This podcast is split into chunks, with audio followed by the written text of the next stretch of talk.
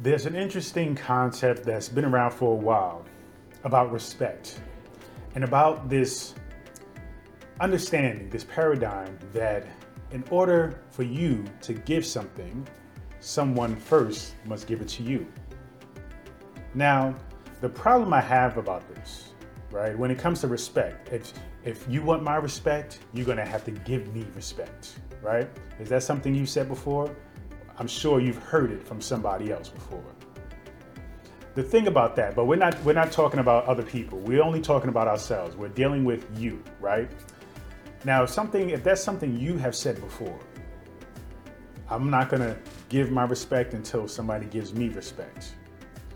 When we think about it, we're ultimately allowing another person to dictate and choose how we live in the moment by letting somebody first act and then based on their actions then we act accordingly or we address it whether it is you know we reciprocate it or not we're still allowing somebody usually a complete stranger to lead us in how we want to live our lives in that day.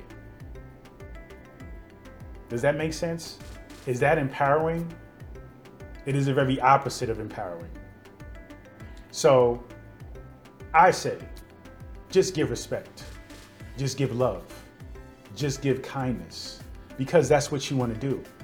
Don't let somebody allow you or give you the quote unquote permission to act respectfully or lovingly or kindly. You do that because that's what you claim, that's what you want to do. Doesn't that make more sense?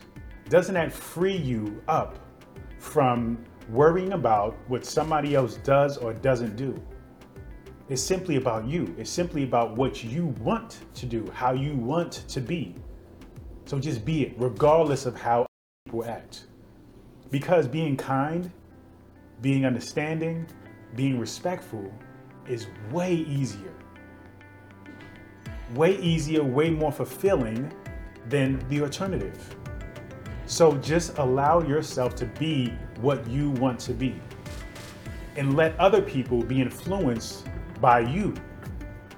You lead.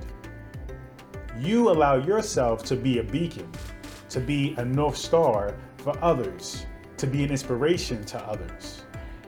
See, live on your own terms. Be who you want to be, because that is how you create beauty in this world. That is how you inspire. That is how you teach. That is how you positively affect others. But more importantly, you are completely fulfilled and happy by just allowing yourself to be true and authentic with what you and who you want to be. So make sure you give respect, period. Make sure you give love, period. You give kindness, period. Compassion, understanding and then just live your life and be as happy as you want to be. Peace and abundance always.